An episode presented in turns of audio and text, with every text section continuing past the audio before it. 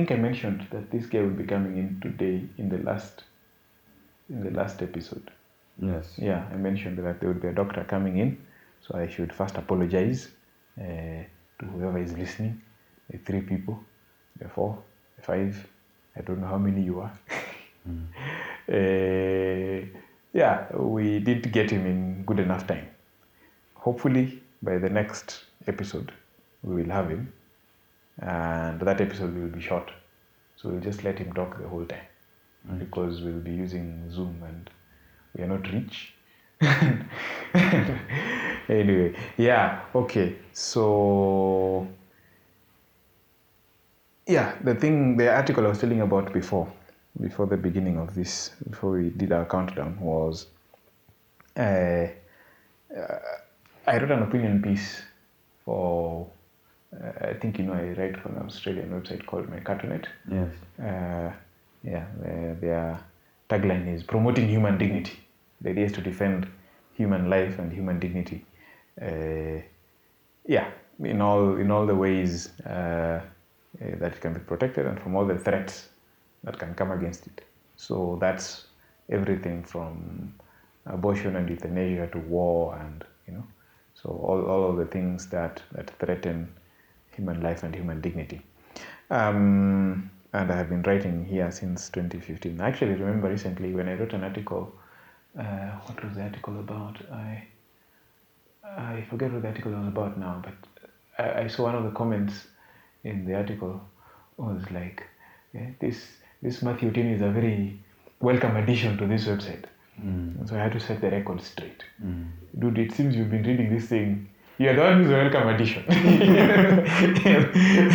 of course, nicely. Uh, I told you, yeah, actually, I have been around for quite a while. Uh, the first article was in April. Eh, was it April? I'm still in Satima, right? I should think so. Because yeah. uh, was, were you still in 2015? Uh, 2015? No. No. No, but I think you've done some articles for them. I don't think 2015 was the first time.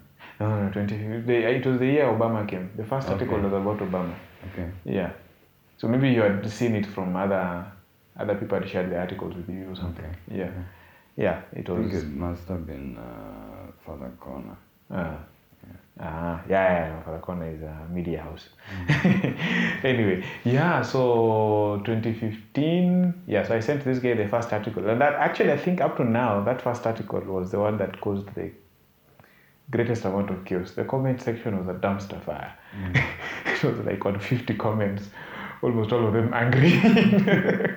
Mm. oh boy, so, so, so I shared this with this guy. Anyway, yeah, so so I've been writing for them for a while, and and uh, this latest, and yeah, it was the most recently published article. Uh, today is uh, fifth. Today is 5th, yeah. yeah, fifth of December. This was published two three days ago. The article basically tries to make an argument from African tradition for the right to bear arms. Okay. Um, and I'll, I'll tell you, I'll uh, lay out the argument in, no, I mean, not as articulately as I did in the article, clearly, because I'm not writing. So feel free to interrupt me at any point or to point out things that you think I have overlooked uh, and all that. Um, the anchor story was the story of this young man in the United States who's called Kyle Rittenhouse, who was charged with the murder of two people and a few other charges uh, in the United States for yes an incident that happened last year during a Black Lives Matter protest. I don't even know if it should be called a Black Lives Matter protest. You know, these guys, these guys have stolen the label black. They've kept it for themselves. In fact, now I see them using it in a in with a capital B, as if the race is a proper noun. it's so stupid, in my opinion, because it just it just comes around to the rest of Africa as if we don't exist. Dude, we are the real black people. We're not the real black people. It's like we're also black as well, and and we feel like our story has become stolen by the black people who have the voice and think they don't have uh, a voice. Anyway. Yeah, so this protest was happening in a city in the state of Wisconsin. The city was called Kenosha. And this young man, together with one or two friends, if I'm not wrong, were out to protect some properties of people. This was day two of the protest. The day before, these people had already lost. The, the, the, the property they were protecting was two car lots, uh, like car bazaars that we have here. And uh, and the owner of these two car lots had already lost his third, his one of them. So there were three. He had three. One had been burnt down the previous night, completely ravaged. All the vehicles. All the vehicles crashed, broken into pieces, and all that, and the place razed to the well, not to the ground, but it was destroyed. I mean, he had to. If he didn't have insurance, I'm sure he, he had to spend a lot of money to bring that up back. And uh, so that was the one of the protest. The trigger of the protest is a whole other story. I don't know if we should go into it, but since you're trying to make an argument from African tradition, I won't go into that. He, so he with, his, he with his friends were out the second night of the protest to protect these two remaining car bazaars. And uh, he got attacked, as it came out in the, in the trial properly. He got attacked by a convicted pedophile, convicted child rapist. That was the first attacker, uh, who was actually released from mental hospital that very morning. And this guy wanted to kill him. So after trying to escape and running away, there's video evidence of him running away, uh, but being chased down by this guy. He shot him. Mm. The second guy he shot was after shooting this first guy, he tried to administer first aid and all that. He wanted to, but the crowd around prevented him from doing it because they, were, they all wanted to kill him. So he started running away again to run towards the police line so that he could surrender himself. Uh, so as they're running down this street again, he's accosted. Okay, imagine a protest scenario. There's protesters on the streets as well. He's accosted, and I think he's hit by a rock or by something, and he falls onto the ground. Right. Yeah, and he he gets attacked by a bunch of people. Some jump on him, some beat him up with things, and uh, there's one person who actually hits him with a skateboard.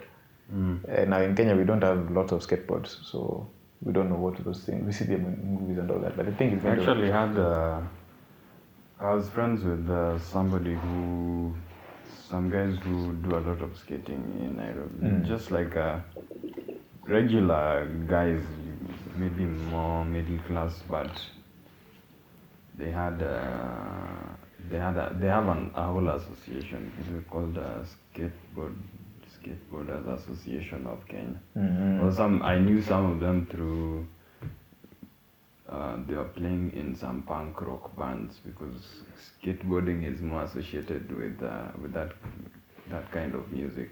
Mm. So three one of them used to play bass for us.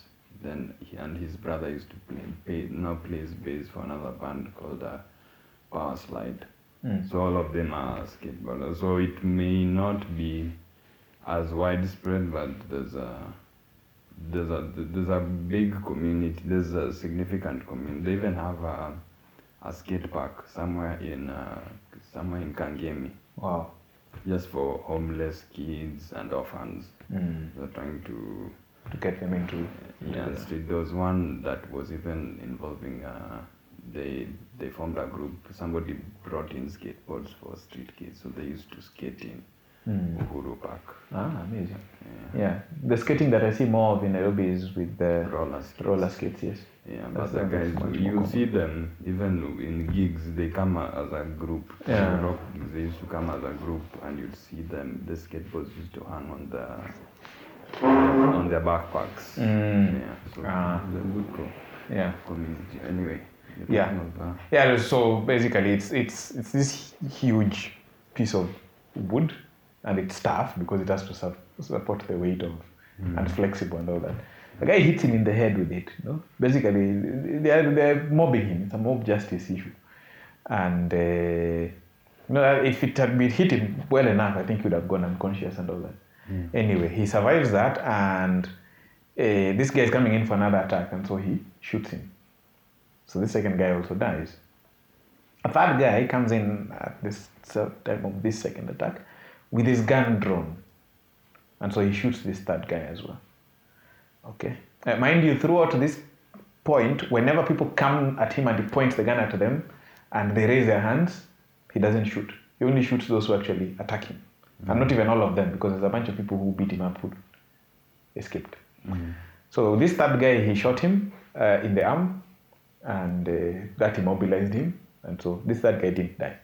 And once he noticed he had immobilized him, he and then he walked and was even unable to surrender himself to the police that night because he got to the police and the police didn't want to arrest him. The police were like, "We are done with you protesters. We sisi tumechoka, leave us alone." Uh, apparently, they even pepper sprayed him, but he was already so confused at that time that he did he doesn't remember being pepper sprayed, and so he even had to go back across uh, to the next state, Illinois, which is where he lived. Even though this other city called Kenosha was the place where he worked, Yeah. And where his father and his uncle, his family divided. Yeah. Uh, yeah, so one side of the family is in Kenosha, the other side is in a city in Illinois. Illinois, for those who don't know, is the same city where uh, Chicago is, the third largest city in the US, and where Obama was senator of. And he, so he had to cross back to Kenosha, sorry, to, to Illinois, to a city called Antioch there, and surrender himself to the police there. Hmm. Then the police, instead of handling things, you know, people trying to look for walk brownie points, charged him hmm. with murdering these people. Even though even initially it was more or less coming out that yeah, no, this guy acted in self-defense, and actually he ended up being acquitted hmm. of this. Uh, what two weeks ago? And uh, of course, that this all of these incidents involving guns always divide the Americans very heavily, you know, very sharply, uh, because there's a contingent of Americans who think that, uh, and I feel like many times also the rest of the world when we wade into this conversation about uh, the attitudes and realities of gun ownership in the United States, we wade in ignorantly we, we don't know the backstory. And I feel also that many modern American also Americans also don't understand why they have that uh, that reality. Okay.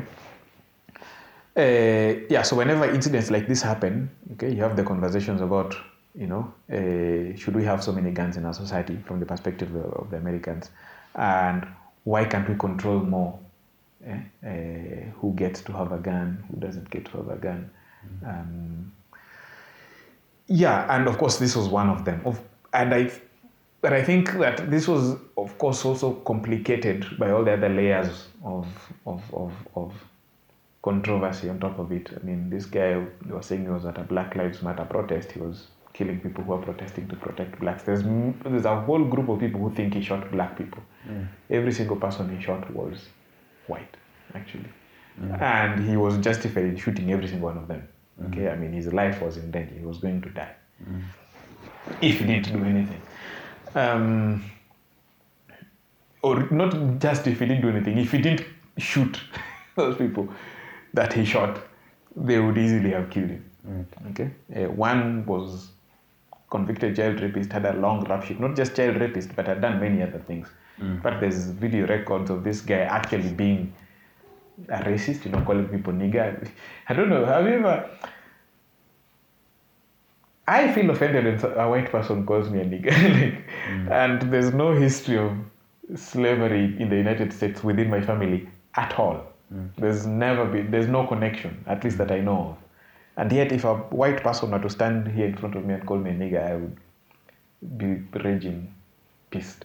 Mm. You know, I have gotten some to say nigger though, but within the context of like, I'm like, okay, fine, I'm giving you the permission, like, you know, trying to I'm telling them it's okay, you know, Yeah. it's okay. You can you can you can say it as long as you don't say it in context. But if one were to come and be the first one to say the word without, I would feel offended. Anyway, so this this guy is on on record using that word and all manner all manner of things. And yeah, so people were like, why? Because this kid was he was 17 years old. Right. He was carrying a huge gun. You know the gun you see police here carrying. The, I don't know if you've ever seen an AR-15 photos of an AR-15. The, uh, is this the ones uh, the military, U.S. military, then normally issued to the U.S. military? No, no. AR-15 is mostly used by civilians. Really? But it looks like a military. Okay, it's it looks like a military weapon. Was Yeah. it a, almost a version of the ones they used to use in Vietnam? I And uh, I, I should think so. This this is a, I think the one I saw is almost like a newer generation, yeah. but I'm not so sure. I thought Yeah, it it, it's not an innate, like it's that. not an automatic weapon. Right. Yeah, the ones that are given to the military are the ones you can, you know. This one is not automatic Okay. unless you you mod it, you modify it. There, there's many things you can do to a gun. Mm. So one of the things you can do to an AR-15 is add something called a bump stock, Right. so that it almost becomes automatic. You know, Mm. it's not exactly automatic because an automatic rifle you press the trigger Mm. and it fires multiple shots, right? Okay. Eh, this one you have to actually press every single time. Mm. Okay. Of course, there's the ones that you press and then reload, press, then you reload. This one is a semi-automatic. You press, Mm. it goes. You press again, it goes. You know? Okay. So you don't have to re- keep reloading. Um, with a bump stock, uh, instead of what you do is you pull the gun ahead so that the trigger is pressed, Mm. and then the bump stock uses the recoil uh, to push the gun in front again and press. On. Okay. Yeah. So it's it's a, a modification. Um, anyway, this guy didn't have that. He just had this semi-automatic weapon, and he was 17 years old. Now, in his state, uh, Wisconsin, it is legal for people who are 17 to carry guns. Underpinning all of this actually is the so-called Second Amendment. Okay. Uh, the first 10 amendments to the Constitution of the United States, as you know, uh, they are so-called Bill of Rights. Because the Constitution initially did not have them. Okay, the, the, the, the, core of the Constitution only laid out what type of government they what type of federal government they would have, and the rules for states acceding to the Union. And then, yeah, they added these first 10 amendments precisely to protect the rights of, of, of the citizens. Uh, and again, to understand this properly, we have to understand the system of government that they have, which is not common in the rest. Even in many places that have federal systems of government, they don't exactly, it's not exactly as radical as the federal system in the United States. I think the only comparable one that I could think of is Switzerland. Yes. Yeah. Uh, all these other ones that have federal governments are not exactly fully federal. Okay. Canada, they, they are all on, in a sense on a continuum. We With are what we have. with what we have precisely. Uh, Canada, Aust- Australia is a bit weird, but yeah, but they have strong central governments. Yeah, the United States Constitution basically was designed not so much to give the government power, but to limit the power of the government. Okay, because they realize the government needs the power. So yeah, we need to give it that power, but philosophically, we need the government is the most dangerous thing we can have. Okay, and so we need to have it seriously, seriously limited. And so there's even I don't know which I think it's uh, the Sixth Amendment, which is the one that limits. Uh, basically says anything in this that is not given by any power that is not given by this constitution to the federal government belongs to the The states. to the states. So the states are really the things that matter in the United States. It's, I had the current governor of Florida saying it's it's not the United School Districts of America. It's not the United I don't know uh, healthcare systems of America. No, it's the United States of America. It's the states that give that government its legitimacy. The federal government is legitimacy. In our case, for example, the national government is the one that even led the constitutional development process and handed down powers that it had. You know, in the United States, it was never like that. In fact, when they started their country, the federal government was so weak. the only powers they actually gave it, because they and, and when they formed it, the initial constitution was called the Articles of Conf- Confederation, which designed a federal government that was super weak. It could only uh, what? Uh, it couldn't collect taxes. It couldn't maintain an army. It couldn't. The only things it could run pre, really were the postal service. yeah, yeah. and to and to set standards. Yeah. You know, so mm. standard measurements basically measurements and standards. Say how much is a kilogram. Mm. Those are the only things that the it could it could make a navy. You know, so if the United States was attacked during that period, they had to basically oh oh oh shoot we need an army.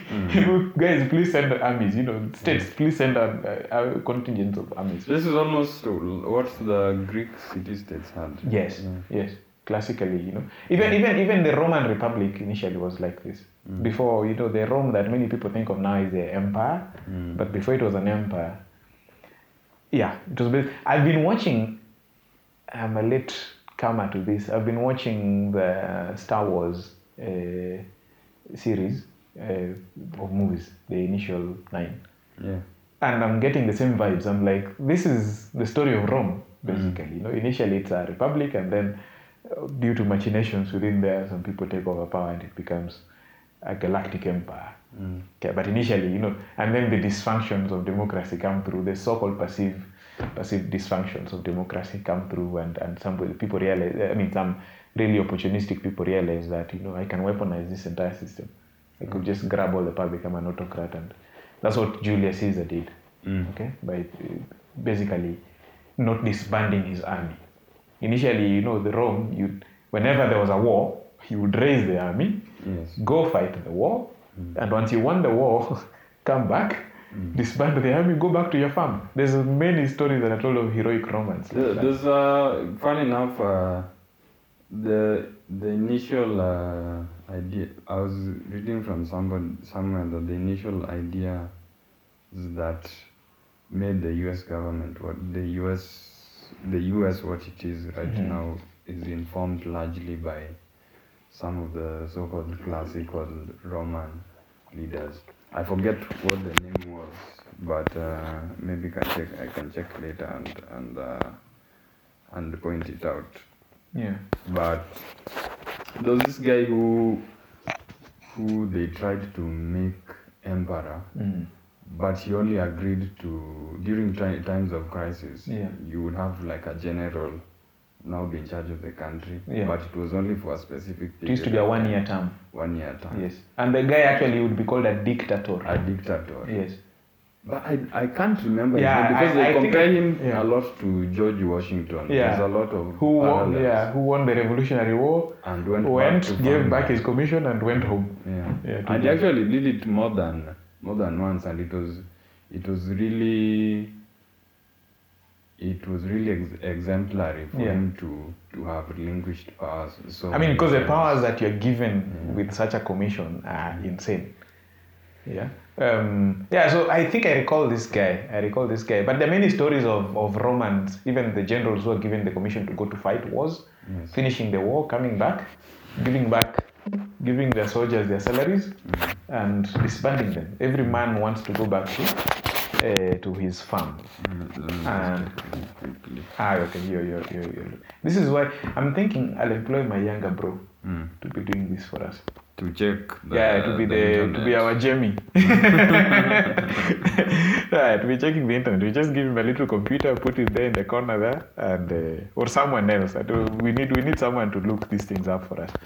Uh, yeah, so uh, once once you have a country that's that powerful, even though at that time, yes, they won the Revolutionary War and they were not Yes. Mm. as powerful as they are now. That would take another hundred or so years. This guy is called Cincinnatus.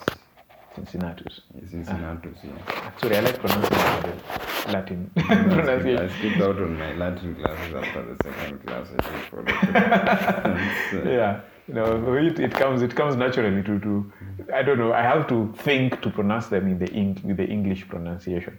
So when I see names like Pro, Protus, I'm like people I have to call them Protas. Hey. it's a struggle. it's a struggle. Anyway, yeah. So, so it, yeah, it was it was modeled after after classical Greek and Roman systems of government, of course, with the uh, modernizations that uh, people like John Locke added to that. John Locke and Thomas Hobbes, especially John Locke. John Locke. John Locke was a great inspiration for for the for the for the for the Americans. in any case. So they're coming from this, okay, mind you, their independence is a rebellion and a successful rebellion against, a for, against the colonial power. Mm. Not so much because they hate the colonial power, but because they think the colonial power is treating them as second class citizens.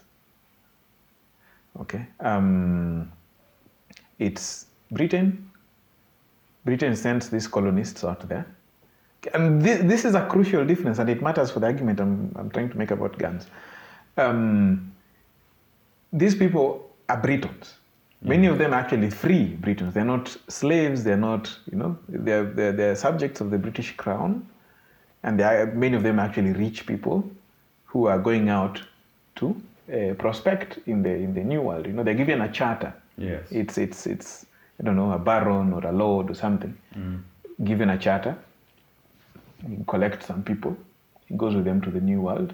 Okay, he's told this you can do things yeah within this territory. Yeah. Okay, that's how the original 13, 13 colonies started in a sense, not completely. Yeah, or anyone you know even the original the original so-called original colonies the the ones in Roanoke, Virginia, and the Plymouth colony of the initial pilgrims, yes. even they had to get permission because you could just leave the UK like that. You know, yeah. you can just walk to the port. The port is controlled by the king. Mm. you know, so the king said, "Okay, fine. You want to look for a new place? You feel you're oppressed here. Okay, mm. go. Here is your charter. You have this territory to yourself. Mm. Go do whatever you want to do with it." And so they go out and they set all of these colonies, and you know, they're starting to have a good system more or less. You know, this is, I think what would be late 1500s, early 1600s, and that goes on for 150, 160 years. Right. And so they've developed a system there which basically mirrors what they knew, what they had before. Okay, because once you set up a society, you already there's things you need to have there. You need to have a way of dealing with criminals, for example. You need to have mm. a way of provisioning public services. You need to have a way of allocating land, you know, all that stuff. So they have that more or less mirroring where they came from, the United Kingdom, magistrates and police and all, all that stuff. And mind you, already there's a system, there's, the democracy is developing in the UK as well. Right. Okay. Uh, starting with the events before the Magna Carta came through, but especially with the Magna Carta and downstream developments from mm. that. Magna Carta is, uh, yeah, and in, in, in Latin, of course, it's the Magna Carta, the Great Charter, mm. basically like you could say that's like the initial constitution of, mm-hmm. of the UK. Um, the barons, the lords, the nobles claim some of the rights that the king insisted were his. Yes. So, you know, you can't run this country as if you are the.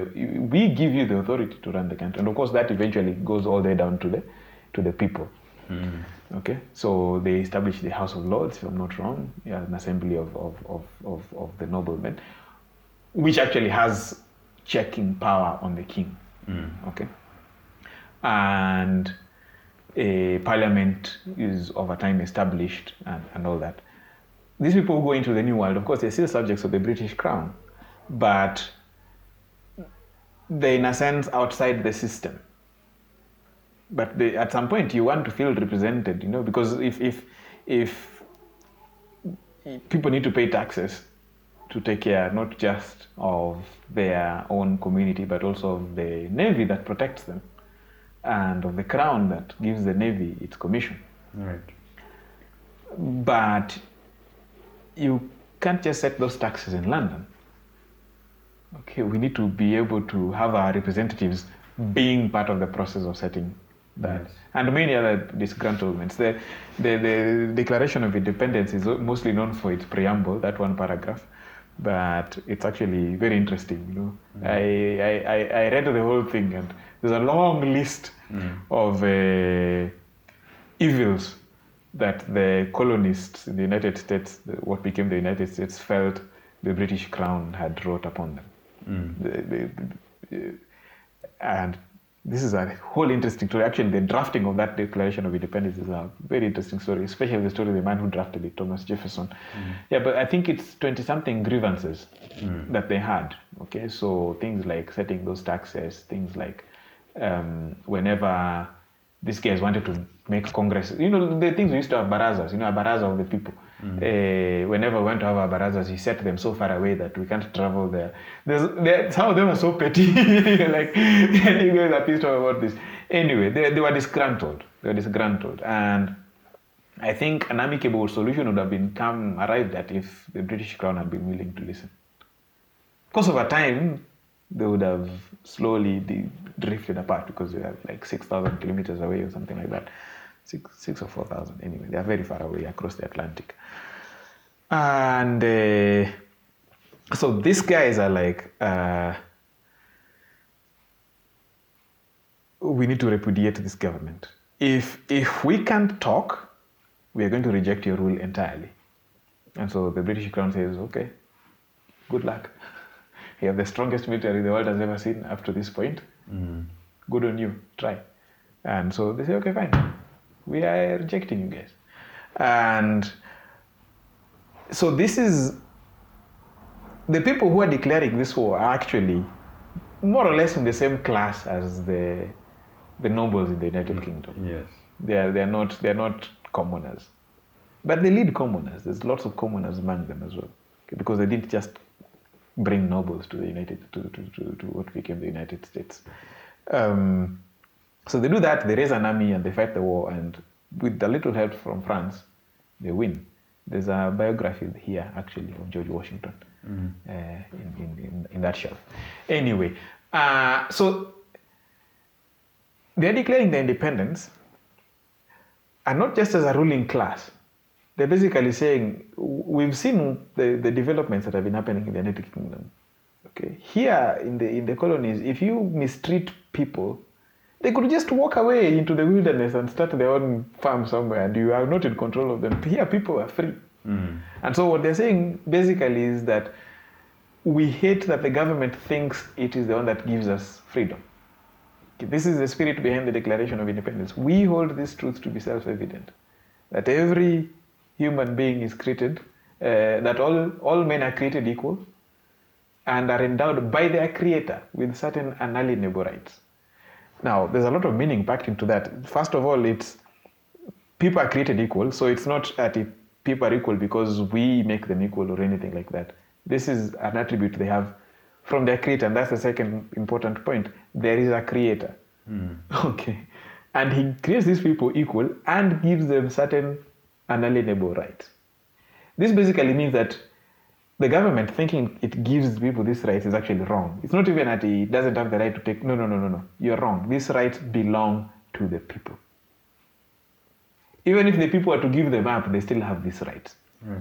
This is different from our understanding of rights in many cases, even though our constitutions, in a sense, mirror this, you know, that okay, these are rights, the government just recognizes them and all that. It's not as radical as in the case of the United States, because they're basically saying these rights belong to the people, whether the people want them or not. Hmm. Even if you are to give them freely, even if you are to hand over your rights freely to the government, you can't. Okay, the government might even accept it, and it might look like your rights now belong to the state and all that. You know, so things like states of emergency. You know, all of hmm. the the, the defense that that we're building a government for to protect us from Ethiopia or Somalia or whatever country if they were to invade us. All that, those rights are actually yours. And by you creating a government that does them, does not mean you have relinquished, relinquished them. okay, you just create a system for doing that, but they, they, they, it doesn't. You know, the, the, the, the state doesn't take them. And uh, you know that among these, you know, were life, liberty, and the pursuit of happiness. In any case, so the, the philosophical foundation for the government is not top down. Okay, the government doesn't pre-exist the state. The state, and I should be more precise, not the, exactly the state, but the polity. Okay, the the the the, the, the, the, the polity pre-exists the government. The government gets its legitimacy, arises out of the polity, and the government is the subject of the polity. Mm. Again, you see that changes the dynamic. In the United Kingdom, it's the people who are the subjects of the crown. On this other side, the equivalent of the crown is the subject of the people. Okay, and the people organize themselves into smaller polities, the states, and the states are the primary vehicle for the protection of their rights. Okay, it's not the federal government. Hmm. Okay, the federal government that they designed was precisely, you know, they realized that this thing is going to have so much power and it's going to want to encroach. So we're going to limit it. We're going to build a cordon around it. And so basically, they're saying you guys have all the rights. As long as you're not interfering with anybody else's rights, you have all the rights. And part of the right for, of, of, to life includes the right to defend yourself from not just your fellow man, but also from the government. And so the Second Amendment, eh, the, the wording is actually very weird. You know, uh, a well-regulated militia, the right to bear arms shall not be infringed upon. It's it's, it's legalese, legalese. You guys can, mm-hmm. can can explain it for us. But basically, the idea was, you see, as we were saying, there was no army, so each state had to make its own militia. Even now, they still have it. Mm. Each state has a militia, an organized militia. They call it the National Guard. Mm. Okay, it's a, it's a very weird thing, but it's actually a whole army. You know, what we know as the United States Army, the United States Navy, the United States Air Force, and now they have the Space Force.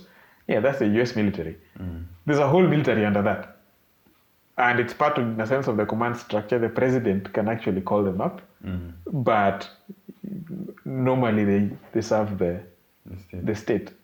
So it's, it's, it's very interesting, you know. So basically, each state needs to have a militia, and at, as their understanding at the time was, each able-bodied man needs to be in that militia. Hmm. Okay, so that if any emergency comes out, okay, okay, that was the understanding at the time. Maybe now you might add every able-bodied woman, even though I think this is an area where we've carried things too far. Hmm. Okay, if a woman wants to join the military, let them join the military. No problem. We should not place limits, but we shouldn't emphasize it either. Okay, because when push comes to shove, bro, you, you don't want your women on the front lines. Okay, we we men are built like gorillas. Uh, most of us, anyway, not you and I. you know, at- at- at- on average, if you bring the average man, the average woman here, you know, the men are the ones who are built. They are the war fighting platforms. If a woman wants to come along, do come along, please. But um, I don't think it's something that we should like consider an achievement. Uh, really, it's actually not something that should be an achievement. I mean, like, war is ugly, war is dirty, war is horrible. Women you really have to have a calling to go there. You know? for, for the man, in a sense, it's like your fate. it's, it's, it's your fate. Anyway, so the right to bear arms is protected by the Constitution, but not just protected by the Constitution. We could say it's recognized by the Constitution. Now, of course, things have changed in the 200 years, 250 years since they wrote that Constitution. The guns that they had then were pretty primitive Yeah. compared to what you have now. I mean, those are things where you'd put the thing, light up a thing, Yeah. point it, wait for it to blow. I, saw some. Uh, I don't know that you. There's this this program on uh, a, a, a series on Netflix called uh, The MeatEater. This is Stephen I said, yeah, I well, I know about it, but I don't. I have not watched that. I listen more to his podcast, but I know he produces that show. Yes. Yeah. So he has. Uh, basically, it's about hunting. Mm. But sometimes they they might hunt with a variety of different weapons. Yeah. Now there's uh, I don't know last episode I watched. They were using they were using that that place where they went hunting. Yeah. The regulations required that they could only use those kind of they are like muskets. Yeah. So you- they you had to clean it out, uh, put in the um, sort of musket, the small round Yeah. iron ball, Yes. and then you had what is it gunpowder. Yes. You have to Put it there, compact it. compact it then somebody would light the with they they ignite Yeah. don't know what you call it It's like a string thing. yeah, Yeah. the string Yeah. so it was interesting And then you have to wait. you have to wait And then it fires. Then when it fires, you, Yeah. you go there. That's why you, when you watch, look at those pictures of paintings of world battle scenes, it's mm. like they have to form themselves in a line, mm. and some people rise, shoot, go back down to reload, and do all of those things, while the others rise and shoot. It, it was primitive. I mean, with a machine gun now, you could, with ten people, take over, you know, take take on the entire British army or something. yeah. Uh, in any case, so things have changed. So some people are starting to say, no, maybe maybe they didn't mean these weapons that we have nowadays. Okay, maybe maybe we should limit who has access to those kinds of weapons. Mm. And in the US, they have, in a sense, limited in many places access to things like automatic weapons, for example. Um, yeah, or or or yeah, but there, there are many other places where things are very free. I mean, say Texas, for example, is a place where you can get almost anything. You know, there's there's more there's more tigers living in captivity in Texas than all the tigers that live free in the rest of the world ah. combined. yeah. Anyway, freedom, freedom is a thing there, and so there's there's all those arguments for, for, for, for to limit you know the kind of weapons that regular civilians have access to and all that. Of course, regular civilians cannot have aircraft carriers. Those are insane, insane weapons. Of There are- I think there's some states where you can actually buy one, and I don't know the regulation, how far the regulation goes, but the, there are some states where you can actually buy a, a fighter jet yes, or a tank. or a tank. or anything really. Of course, it's limited. They don't give you the same amount of firepower that they would give the military version. Yeah. Uh, but I think the only rationalization for that is that the military is the only one that can make them. So if eh, the contracts usually are given to these companies and they're limited, and you know, but those companies can sell to foreign countries, for example, with permission of the federal government. So the federal government would only have to allow them to sell to regular civilians, and they would sell. Uh, yeah. Anyway, so it's it's that divisive thing, and for us looking at it from this side of, of, of the world, where our governments were designed very differently. Our governments were designed by our colonizers. okay. I mean, in Kenya, for example, the, the, the, the government that took over was designed in London with the Lancaster conferences and, and all the arguments that were had there. And it was a peaceful process, you know. And people say, oh, the Mau Mau won for us our independence. No. Um, read about the Mau Mau. Okay.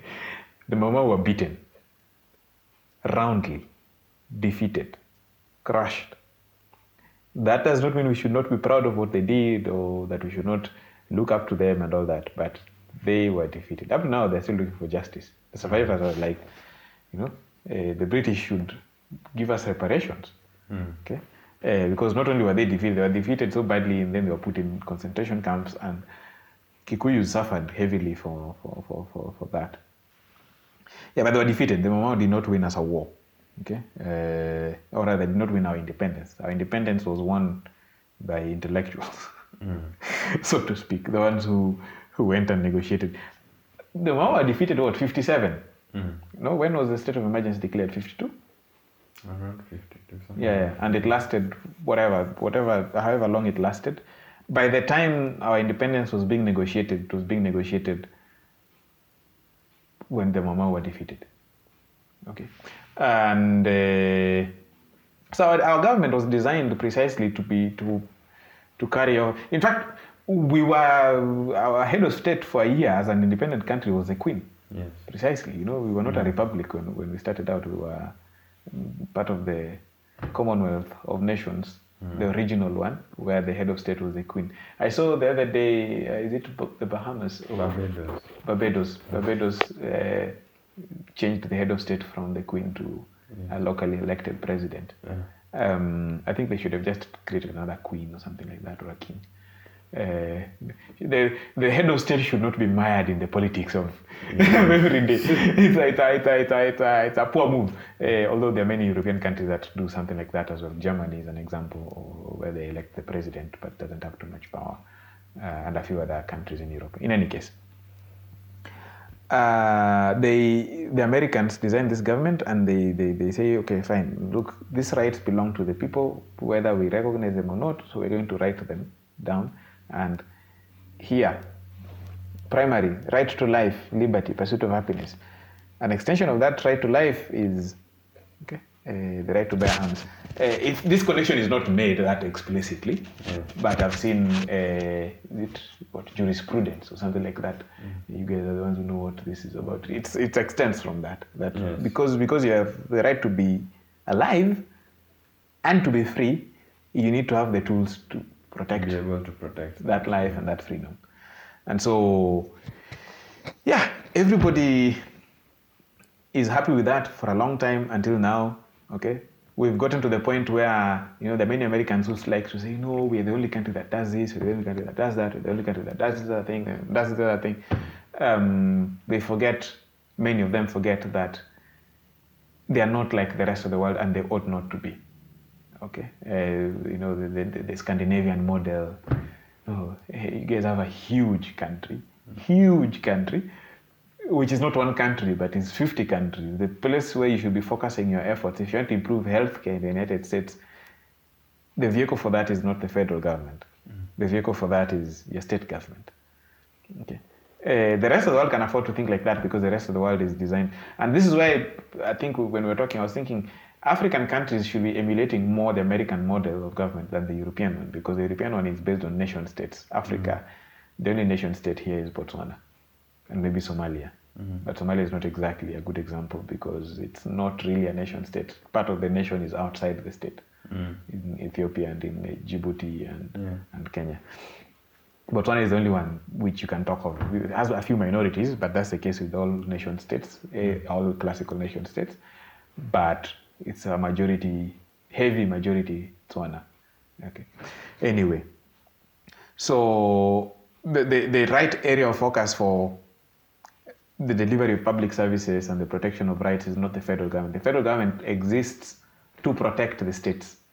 Okay. That's precisely again the other thing. You know, Americans complain about the electoral college for the president and all that. No, the president is not elected to be a president of the people. The president is elected to be a president of the states. You know, that's why the electoral college represents the states. You know, the mm-hmm. states there you'll vote and say, you know, within each state, we will vote and say, we want this guy to be our president. Mm. But at the federal level, it's not you voting, it's your state voting. Yeah. so the focus of the popular vote is misplaced in the United States, at least. The focus on the popular vote is an attachment. It's it's like envy of the rest of the world. You know, in the rest of the world, the popular vote carries the day. Mm. In the U.S., no, because in the U.S., the federal government does not directly interact with the people. The federal government, or rather, ought not to be by design, you know, uh, the one that runs the daily lives of people. So the president doesn't matter as much as your governor does mm. by design. Yeah. It actually matters a lot less. Okay, the federal government exists to protect you and to make sure that no state is trampling on the rights of other states. Mm. That's what it exists for. Uh, why? Again, because as we're saying, they realized early on that when you have, mean, the highest level of government is going to be a very powerful level of government, so it needs to be heavily limited. So they have the right to bear arms for those reasons, and it's not to be. They say, yeah, the right to bear arms are well-regulated militia. Okay, so the right to bear arms is separate from a well-regulated militia. The militia, the well-regulated militia, basically, I think refers to uh, it being organized, it being disciplined, all that stuff. Mm-hmm. Okay, uh, but the right to bear arms shall not be infringed. Okay, so every single person, every single free person has the right to bear arms. And I saw during the hearings for Amy Coney Barrett, the confirmation hearings for Amy Coney Barrett to the United States Supreme Court, um, one of the decisions or opinions that she had written came to the surface, where she basically was saying that uh, there's an argument to be made that uh, what was she saying? Um, that felons, you know, like somebody who's been in prison and come out, still have the right to bear arms. Mm. Okay, because they don't lose their right to life. okay. Mm. While they're in the prison system, yes, because they're the guests of the state. The state is in control of a lot of things while they're there. Because mm. by their crime, they have forfeited certain rights. But once they are free, they're no longer in the system, they have that right to bear arms.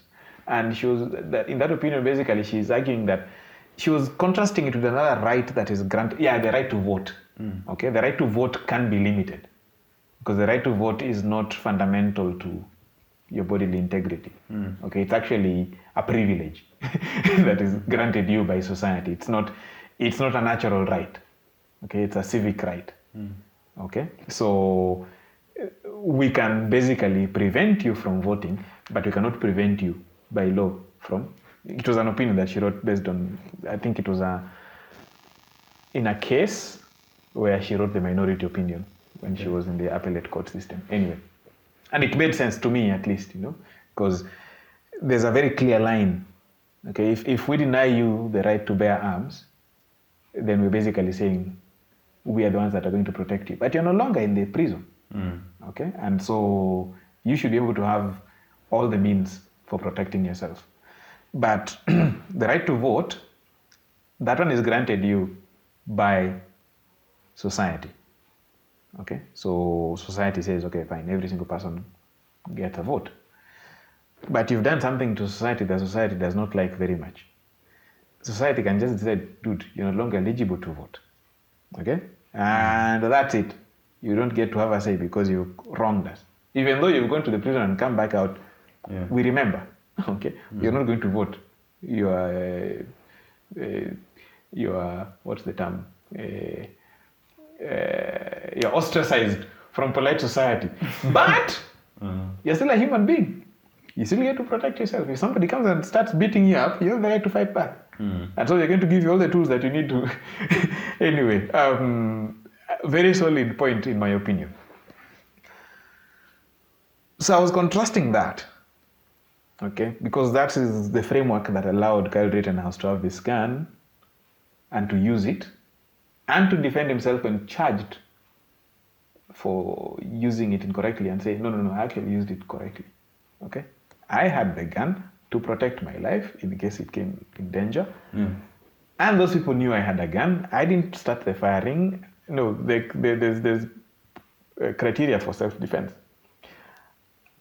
And after that case, I was like, you know, there were people who were even saying, yeah, yeah, yeah, the right to bear arms and all that, but, you know, I, a 17 year old should not be having a gun. Dude, just when was the withdrawal from Afghanistan? August or September? Must have been late August, early September. Sometime it yeah Yeah. between August and September for the entire process to to come to a conclusion. Yeah. You remember there was this attack at the gate of the airport. Some suicide bombers came and bombed, Mm. uh, and they killed, what, 13 US servicemen or something like that? Mm. Many of them were 19 year olds. Many of the people who died, you know, Right. 19 year olds. I remember, I don't know if you know Raul.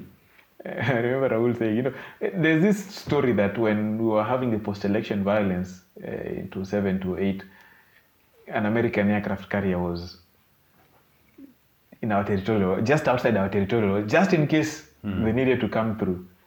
And this is very plausible because I remember as well Jocko Willink, uh, he has a podcast, he's a very inspirational guy, former Navy SEAL, said that during the Rwandan genocide, they were stationed off the coast. Navy SEALs were stationed off the coast of Kenya, mm. waiting for the order to come in and stop the genocide, and they were not given that. He was there. He says he mm. was there.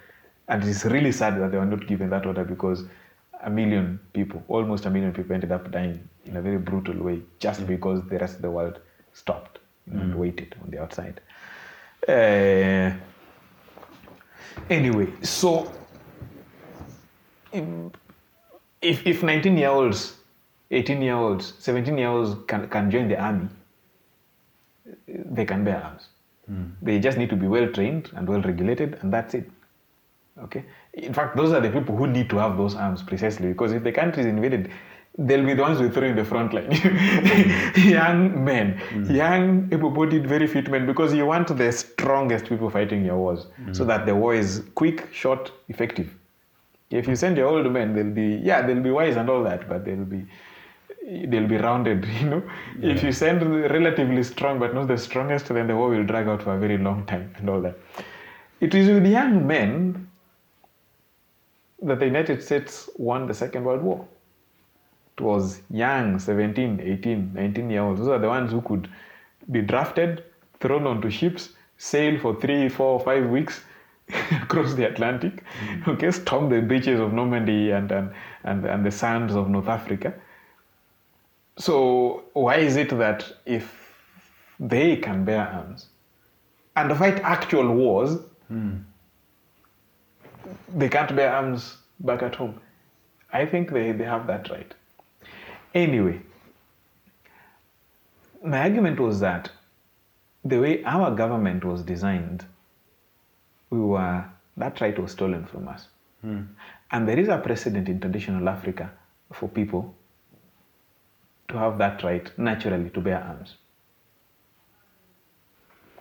Well, uh, I, I wouldn't say that right is uh, very well articulated. It is Un- not. unless But but I, I get I get where you could it was almost a practical necessity and over time because of the way things were set up and also because of the population you could not have just like a standing and like a professional army Mhm. every able-bodied man had their own implements of war. There was a shield in the house. There was a pack of arrows. Yeah. Uh, that was not maybe as among the Luo the spear.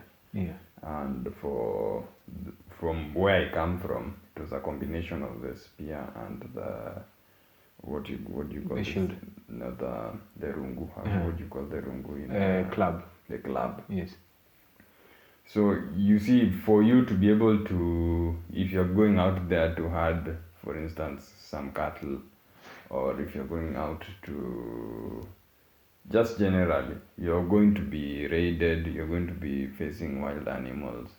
So the, there's no police Mhm. around. There was a small band of people called, like maybe for instance, the Amang Luo, the Gulmama, but they did not have the same wide-ranging powers of police, what you would call police powers. Yeah. They are more like people who are there to to administer, maybe just keep things in check and collect some taxes. and, you Justice know, of the peace. justice of the more like justices of the peace. Yeah. But just like you said, I, I was listening to a podcast you were doing with uh, with the fellow, was it Carrington? or- Yes. CK. Yeah, the, I think the third third third podcast Yeah. where you're saying that the problem, majorly the problem with with a lot of he was he was arguing for the abolition of this the nations that we the states what we now call nations now Mhm. Which is a misnomer. He Yeah. was he was talking about the fact that the the tribes and this is why a lot of people who've been talking about uh, tribal politics being backward. You know, old wisdom is old wisdom is there for, for a reason. There's a reason why we are tribal in nature because that precedes the, the, the sort of governments that were sort of artificially placed over us Yes. in the at, at, at the end of the 19th century. So in that setup, you are going to be raided at night. You are going to have to defend your small band of. You are going to have to raid. You are going to have to raid yourself. Yes. There will obviously be times when you needed to hunt to supplement your your your own um, your own stocks of meat and things like that Yeah. and a variety of other reasons, even amongst the the Luo. Yeah. You'd see- find the Jokarachuonyo fighting Jokano, you know, that sort of There's a battlefield in my own village, at the edge of my village, between my village and Seme, where the last battle between the Jokisumu and Joseme took place, yeah. because we were expanding westwards. Mm. Yeah. But I was going to um, to bring in the example of the Maasai, Mm. who up to now have kept that right. Now, of course, the state was slid in on top of us by the colonial powers. So we have to keep that in mind all the time. For most Africa, for most of the local tribes, communities, when the colonial government came in, the colonial government was in, interested in suppressing this, okay, because they were centers of power in their own ways. Eh? Uh, not each of them had a common lead and all that stuff. Of course, there was a lot of complexity, but the colonial government wanted control. Yes. Okay, and so the colonial government came in with guns, right? And with uh, modern weapons and all that, which these locals don't have. The locals had their own weapons, but they were no match for the guns of the colonial government. Actually, in some instances, I was reading some uh, because of the nature of some of the the guns that were actually in use, uh, with the exception of uh, there's this it was almost like the precursor to the machine gun. I don't know what The the round one, I, I the one with like uh, six or seven barrels, and then it would rotate. I Yes. forget the name of that gun. It was used in uh, the war. The First World War. Yeah. Yeah. The Shaka Zulu, the wars against Shaka Zulu. Yes. But it was Gatling, I think yeah, called the Gatling, Gatling gun. gun. Yes. So the exception to that, you had to reload this thing, and Yeah. you know the nature of how uh, pre-colonial warriors used to fight. It was Yeah. always, it was always rush the enemy, Yeah. then rush back and, and disperse. Yes. So eh, at any point in time where the these guys were were were reloading, their, Reloading, their cleaning, muskets, the the warriors would, would would rush them, especially for for instances like where where they met the Nandi who are very very ferocious. Yeah. The Nandi and the Maasai. And the Maasai. really bothered them, and there were a bunch of massacres and raids that were successful and all that, Mm.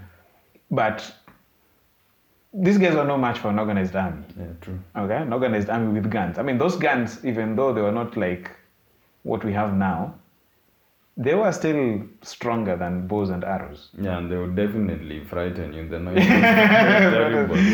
Rather than the living daylights out of it. Yeah. Um, so they come in with their guns. We have our weapons here, and they they basically subjugate us. Us, our ancestors, not me. okay, and uh, yeah, they subjugate the locals. And mind you, this colonial power is the same one that lost the American colonies. They are very careful now. They have lessons. okay, they're not they're not naive. They've had many colonial experiments somewhere else. They know what works. They know what doesn't work. They know how to. I mean, these guys were subjugating at this point the whole of the Indian subcontinent Mm. with uh, I think hundred thousand administrators. They were running a population of five hundred million people.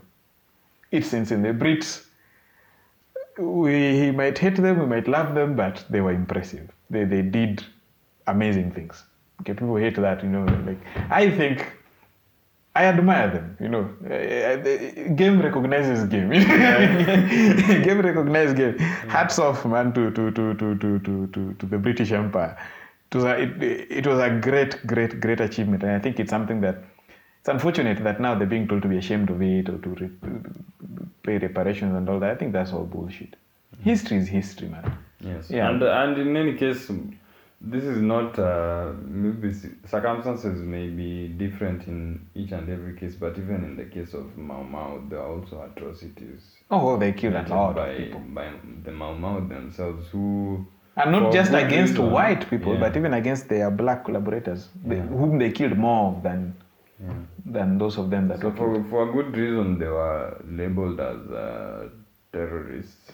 So I think even even Kenyatta himself sent expeditions during the early uh, the early days of, of the Kenyan Republic. He did send expeditions against some of these uh, uh, Mau Mau generals who had refused to To disarm, to leave to disarm and leave the, the, the forest. So Yeah. it's not as it's not as black and white as they we are told from school that these Yeah. were guys were were heroes. Yes, to a degree they were because they were fighting a war of liberation and they were fighting for for their for their for their land. For their land and for their people, And for and their for their people. honor and all that. But I mean, not like, exactly saints. Yeah, yeah. We, we, we always have to keep these things in mind, especially in our age. You know, it's, it's easy. Our brains are built for simple stories, okay? Because the complexity of life, I mean, eh, if you're going to pay attention to everything, you're not going to eat. Mm. you're going to die or something like that. Mm. I, I, I'm thinking of this in prehistoric terms. Mm. Okay, you needed a simple story. You needed to have a system for screening out everything else. There's the antelope, follow the bloody antelope. If you start thinking the grass will cut me, what if there's a snake in the grass? what if other people also chasing the antelope and they find me? You know, what if my hunting mates make a mistake and they spear me in the back of the head? You need a system for throwing all that out. Follow the antelope. But we don't live in that time anymore. Okay, we can afford to we can afford to look at history with with nuance. We can afford to look at our world while paying attention to a lot more things. And so, as I'm saying, I admire greatly the British Empire and the people who built it up. And the fact that they were such excellent administrators that they were able to bring in all the lessons they had learned from everywhere else and subjugate a people that had lived more or less Very free life. very free lives for a very long time and you know uh, yeah here they, uh, to find all these complicated societies and simplify them so effectively and then create a, participate in the process of their independence and live out peacefully by the way you know. By the time they were leaving the british empire was relatively emasculated. They had lost the rather they had lost a lot of their power during the second world war. They had lost the uh, capacity to administer such vast territories. They had to i mean the, the, the british empire had to collapse. And they managed that collapse very spectacularly, unlike many other colonial powers. I mean, the Belgians were basically rushed out of Congo as if the place was on fire, leaving the place with like 13 graduates. The Brits managed this so smoothly and stood, in a sense, by the country for long afterwards. Mind you, they were suffering at the time. They were like the slowest recovering uh, European country after the Second World War. Took them a long time to recover, unlike the Germans and the French and many others. Uh, anyway, so they come in and they were able to, to, to subjugate these people. And so they have the guns, they have weapons. These people also have weapons. But they make these weapons useless. Okay? Not just by disarming people, but by also making the things that people needed these weapons for no longer things that they needed weapons for. Hmm. Okay, you no longer needed weapons to survive. You could go to the city and work. In fact, if you try to raid the next tribe with your weapons, you would become an enemy not just of that tribe but of the state. State, you know? So the state will come and take you and put you in a concentration camp or into a jail or something. You know? The police, you know, the people who now had the stronger weapons were now the, the police and, and their local messenger boys and all that. You know? So you realize there's, there's, there's a thing that has happened here. They played a hidden hand. I don't think even they knew they were playing this hand. Mm. But quickly, the possession of weapons became something that only the state could do. Mm. Became a right not of the people, but of the state. Mm. And whenever we thought of weapons that we could own, it was those weapons that our that that we initially had. Mm. I'm speaking here as if I lived that time. uh, that we initially had the bows and the arrows and all that, but no longer could use this because this was now things that I mean. If you wanted to defend yourself against the government, you could not because the government had the guns, mm. and you had bows and arrows. If you wanted to defend yourself against the neighboring tribe, it was ineffective because the government had the guns. It could come and defeat that tribe. Mm. And this is a conceptual framework that we have coming into independence. The government has the guns. The guns are the only weapons that are really useful. And so we come in not as citizens, but as subjects. Mm-hmm. We don't have the guns. Now, of course, the, the colonial government was a government of Brits. It had its people here. Again, these were not low class Brits, many of them. These were high class people. These were lords and barons. And, eh, and you know, all kinds of, and the, the, the people who were SARS, and, you know, all, all, all of these, they were commoners, yes, but the phlegmatic British, British gentleman was the one administering this place with, with, with awesome uh, estates in the White Highlands and all that. you know. They are descended from a people who themselves have guns. These are the people who hunt in the UK. These, they are the, the landed gentry. So they get to have guns in the UK. And here also they get to have guns. But of course, there's gun regimes there, there's ways of regulating the way guns are given. And that system transfers here. And so the British who settled here, many of them could be armed, mm-hmm. Okay, with government licenses and all that. They could, of course, they didn't just walk in and buy a gun, but Yeah. that regime gets transferred. But it doesn't transfer easily because, yes, now there's lots of black Kenyans who have guns. But compared to the whole population, and tiny uh, minority. you know even in that case it's not uh, it's not in the sense that you have it as an inalienable right yes, yes. because of it's the government giving you the permission to have it.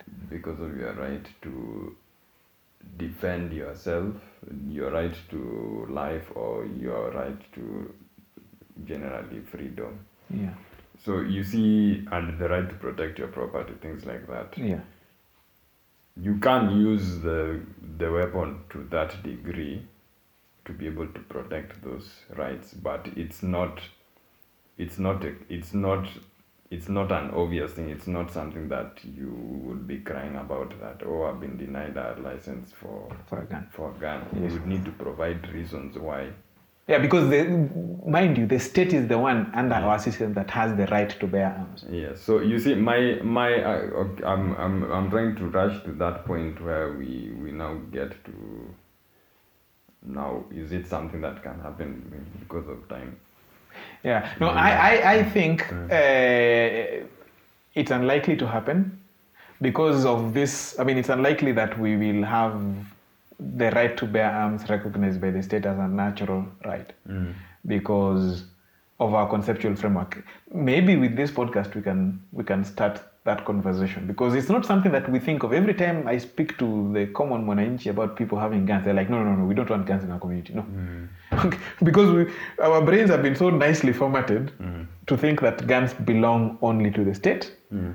and that these people who have guns are basically criminals and politicians, they're thieves, you know, all that, all that stuff. You know, it, it's not, but the fact that the Americans think of it as a natural right says something. And it's actually something that can be translated here. The- you the- see, it, it would only be able to be translated here, and I agree with you. This this this is something that is very very very unlikely. Yeah.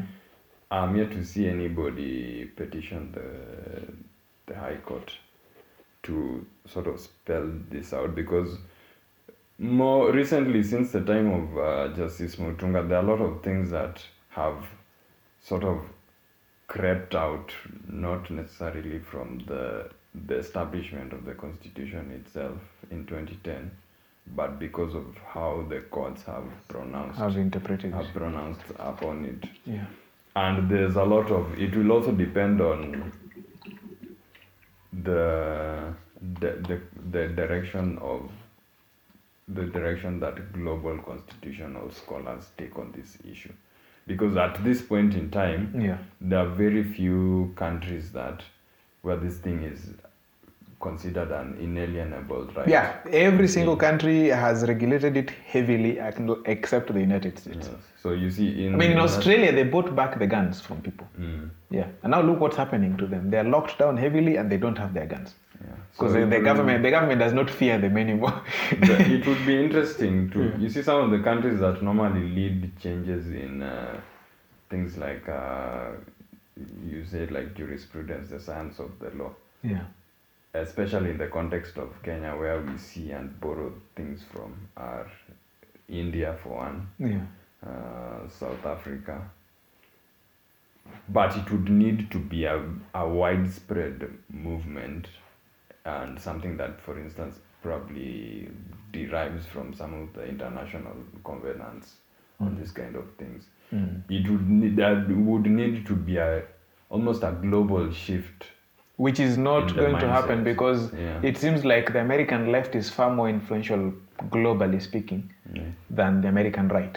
yes You know. so you see this would it would be problematic and it would also take But there's nini, sorry to interrupt. There's uh, our constitution, the Bill of Rights has the right to life, right? And under that, I think it mentions self-defense somewhere. The constitution, if I'm not wrong, that term is in there somewhere. Mm, no, No. not not not explicitly, Mm. But by implication, Yeah. you know, by implication that can, can we litigate it that way? Can we? Is there? you, you could you could is there a way? Of, is there a way of saying no? You keep telling me I have the right to life, but I don't have the means to protect To that protect life. In it. fact, you limit the means that I can use to protect it very heavily. The example I always give, I think I've given you this example in conversation before, is when I live here, the nearest police station I think is two, three blocks away, Mm. which is quite near. I mean, Kisumu, somebody came and uh, told me, somebody who has lived outside Kisumu for a long time, and said, hey, you guys have more police here than, mm. like the police per capita in Kisumu is insane. You know, even compared to Nairobi, it's it's actual police stations, not police posts. There's that one there. There's this one uh, near the behind the museum. Then there's Central Police Station up there, which are quite close, by the way, compared to the rest of the country. Perfect. Robbers are at the gate Yes. they're trying to break it down and uh, they have guns they're armed first of all i've not noticed that they have guns but uh, let's make an ideal situation i've noticed they have guns Mm. three guys armed Okay, then I, I will we need to wrap up at around eight thirty. Okay. Uh, yeah let's let's let's close with this one. I yeah. So they need to i mean they, they're trying to break down. They're coming in. I know they're armed. And uh, or maybe even they have only one gun. Doesn't matter. Ideal situation. They have only one gun. Let's say i am not armed. Why? Because to get arms i need to there's a that process is long. The process is long and actually it's very corrupt in any case i call the police as a good dutiful citizen why? Because the, the state says it, it's the only way that can protect me with guns. Mm. okay i can't do that. I'd have to fight hand to hand combat against people who have guns which is stupid. So i call the police. Perfect ideal situation perfect situation. Somebody picks that call immediately. I call 999 somebody picks it up immediately. They dispatch it. Perf- perfect conditions which don't happen in kenya rarely do they happen. Where you call the police they dispatch and it's like immediate. Anyway perfect conditions they dispatch the police come immediately. Immediately being they come from the nearest station uh, rather they arm themselves they go to the armory they get the guns that they need they jump into a vehicle they drive. Perfect conditions the police get here 10 minutes after my call probably. These guys have guns they're done man. By the time you guys are arriving those guys are done. What you're doing now is a chase. Yeah. Hmm. okay? What you're doing is a chase. Why? Because you reserved to yourself the right to protect me. Which i don't know why you even think that that should be the case except for the historical precedent. Okay but we are not slaves of history. My ancestors had guns sorry the equivalent of guns. You know you might say no, no, those, those are not guns those were bows and arrows. Yes but they were weapons. If guns were there at the time they would have had those guns. Okay? Translate that to now they would have had those guns. Yeah. okay? Uh, each man in his house would have had those guns. Not just that but would have learned how to use them. As a rite of passage okay would have got to i mean they get to the point where they're learning how to use bows and arrows. Each community has its own system of doing that okay. And how not to endanger fellow citizens with those weapons. Mm. okay. Learn to be an adept user of the weapons and to be a safe user of those weapons. Mm. we can have regimes for that. Yeah. but of course as we've said it's not happening anytime soon. In fact i think a conversation like this many kenyans who listen to it will be like ah you guys are crazy. Mm. you guys are crazy. No no no no no no, no guns so personally i say i'm going to get the gun. I need to have a gun in my life and i need to train to fight a bit you know so that because the state the state is a weird thing. The state the state is should, is an emanation of me. The state should reflect me. If i can't protect myself especially from the state then i'm a subject. I'm not a citizen.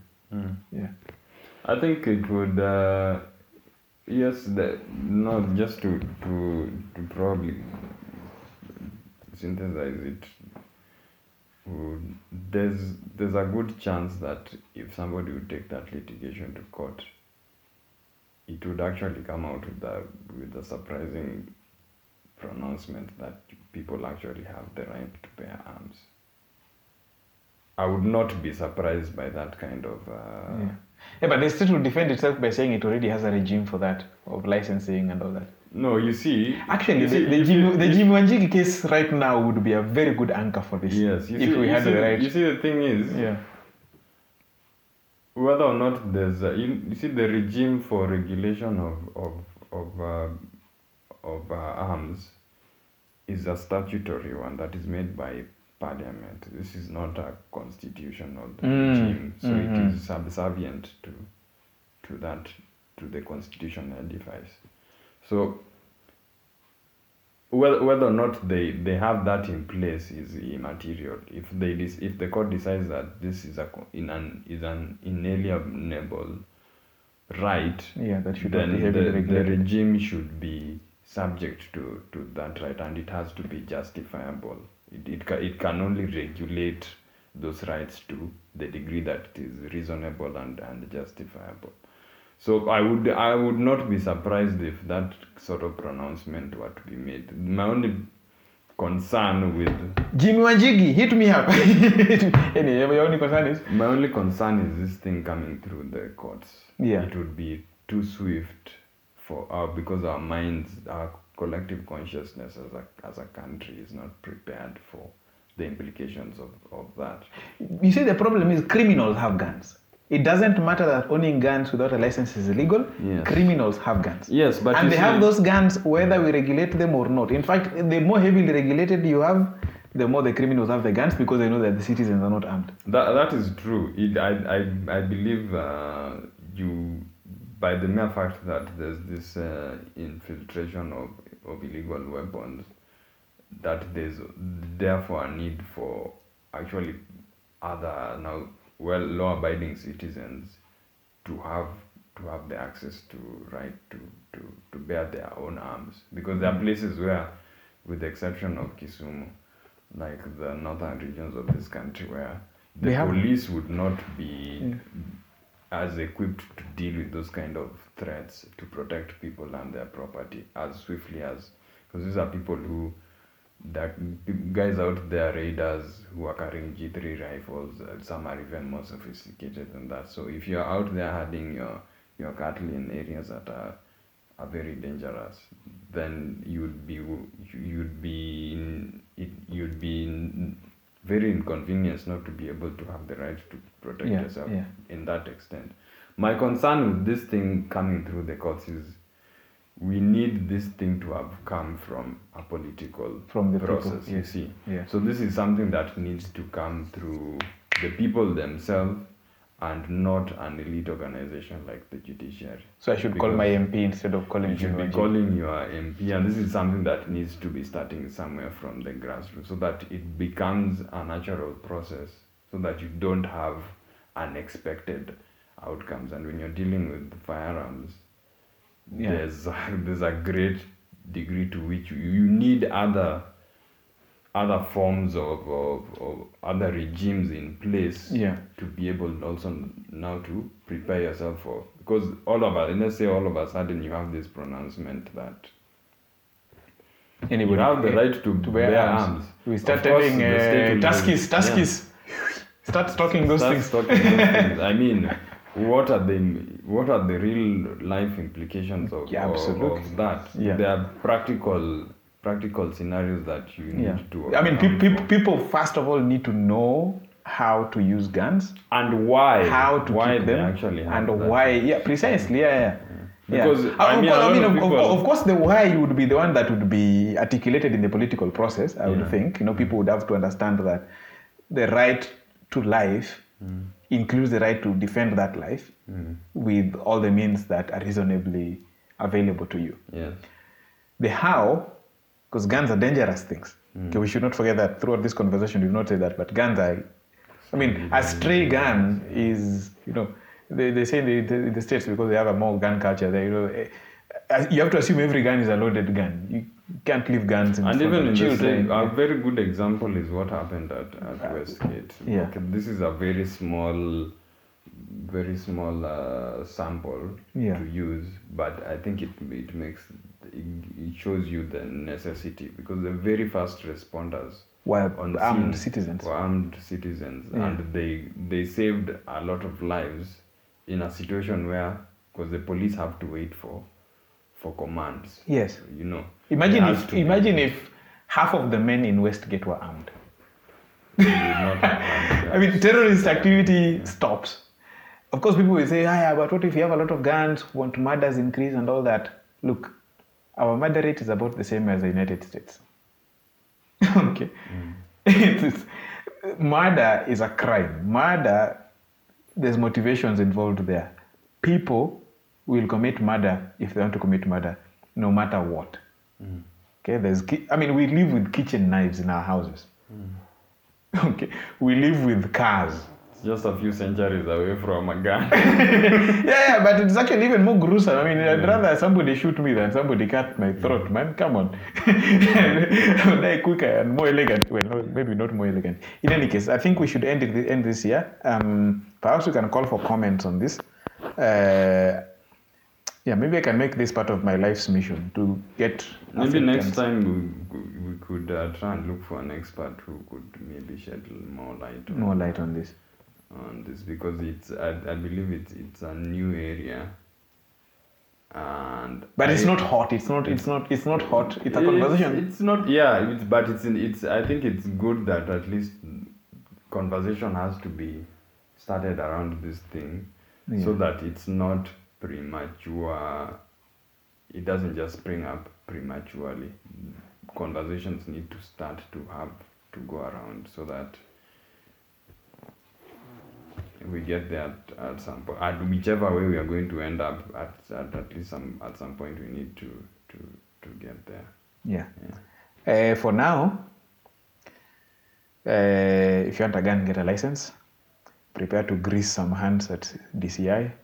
I should not be saying that they might deny me my license. but I cannot. I'm, I'm, I'm a pe- peaceful, law-abiding citizen. I want a gun that I never have to fire. Maybe, maybe I can only. But in fact, that would be the ideal scenario. If you would not need to fire it, Yeah. a gun is also a very great responsibility. Yes, absolutely. So, But it's better to have it and not fire it than to not have it while needing to fire it. yeah. I think I think uh, that's poetic enough uh, place to stop. Stop. yeah. All right. That's it.